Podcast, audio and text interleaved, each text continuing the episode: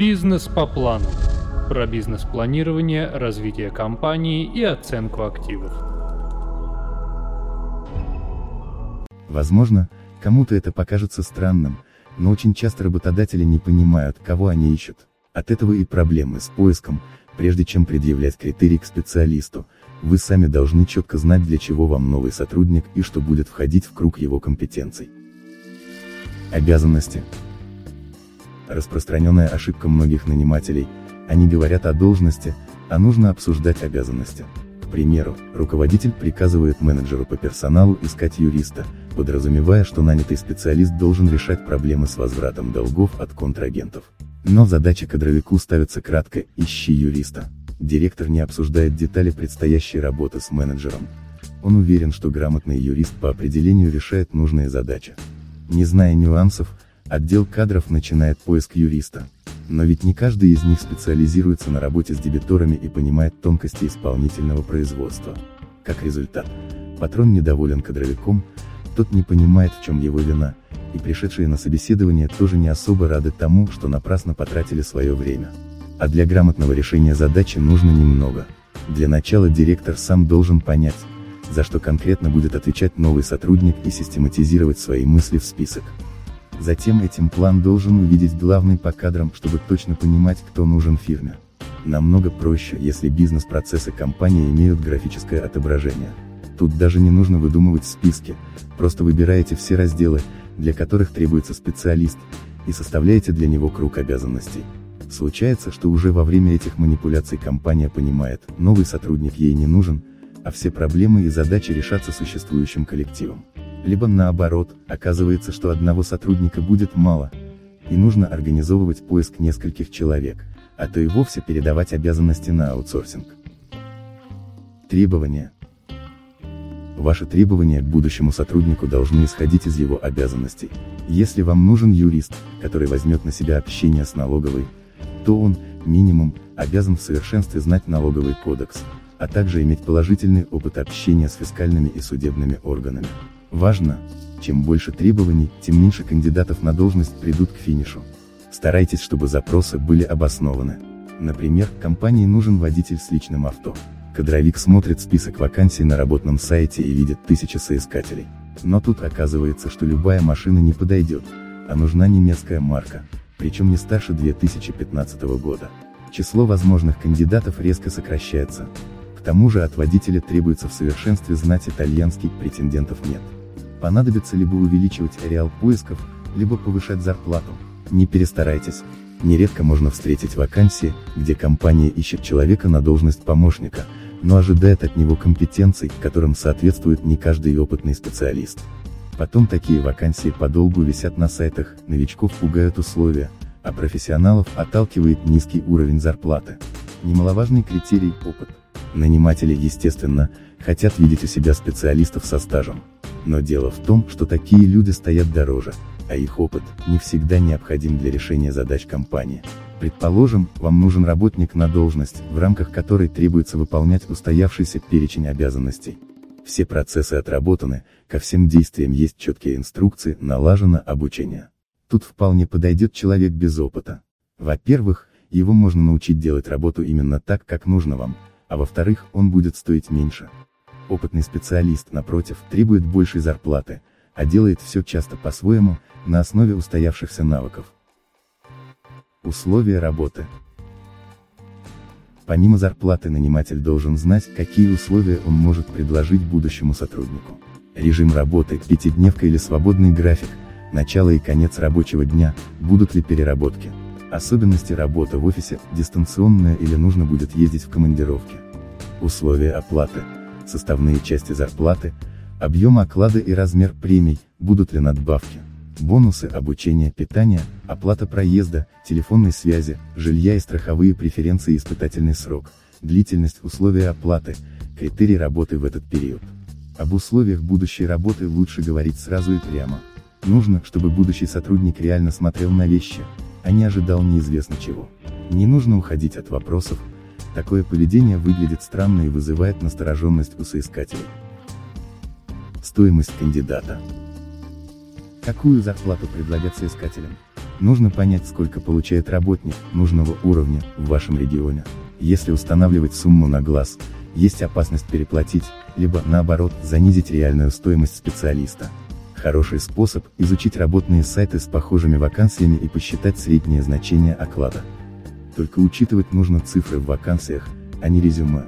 Кандидаты часто указывают завышенные суммы, хотя на деле, готовы работать за зарплату в два раза меньше. Собирать информацию вручную, долго и тяжело. Намного быстрее взять данные по зарплатам из статистики популярных работных сайтов вроде Headhunter или Trad.com. Там есть как платные, так и бесплатные сервисы информации. Методы поиска.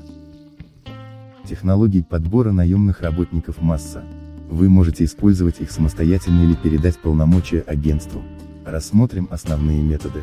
Рекрутинг – стандартная схема, при которой наниматель дает объявление о поиске сотрудников на всех возможных площадках, работных сайтах, социальных сетях, региональных СМИ, собственном портале. Затем отзывы систематизируются, кандидаты приглашаются на собеседование, оцениваются, и выбирается наиболее подходящий. Скрининг резюме – метод, при котором потенциальные работники отбираются на основе качественных признаков.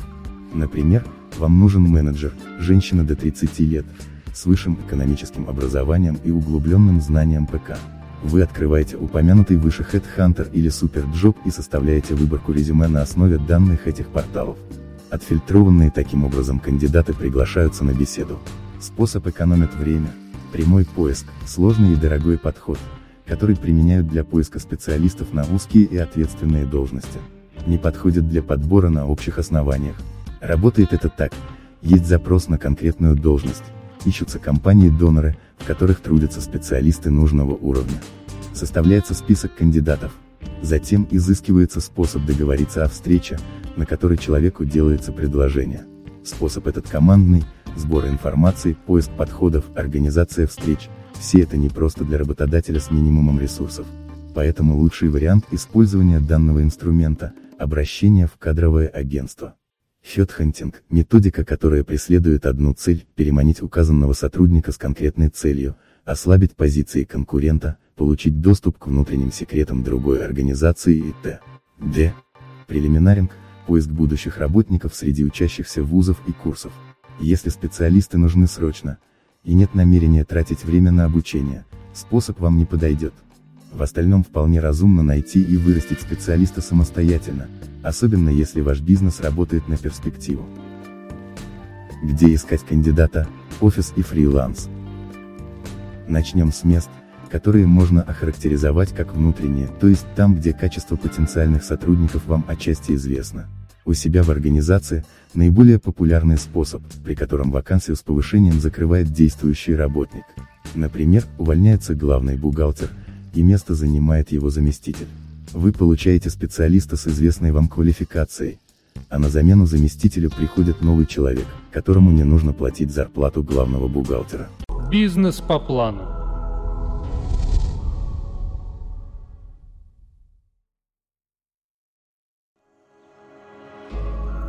Бизнес по плану.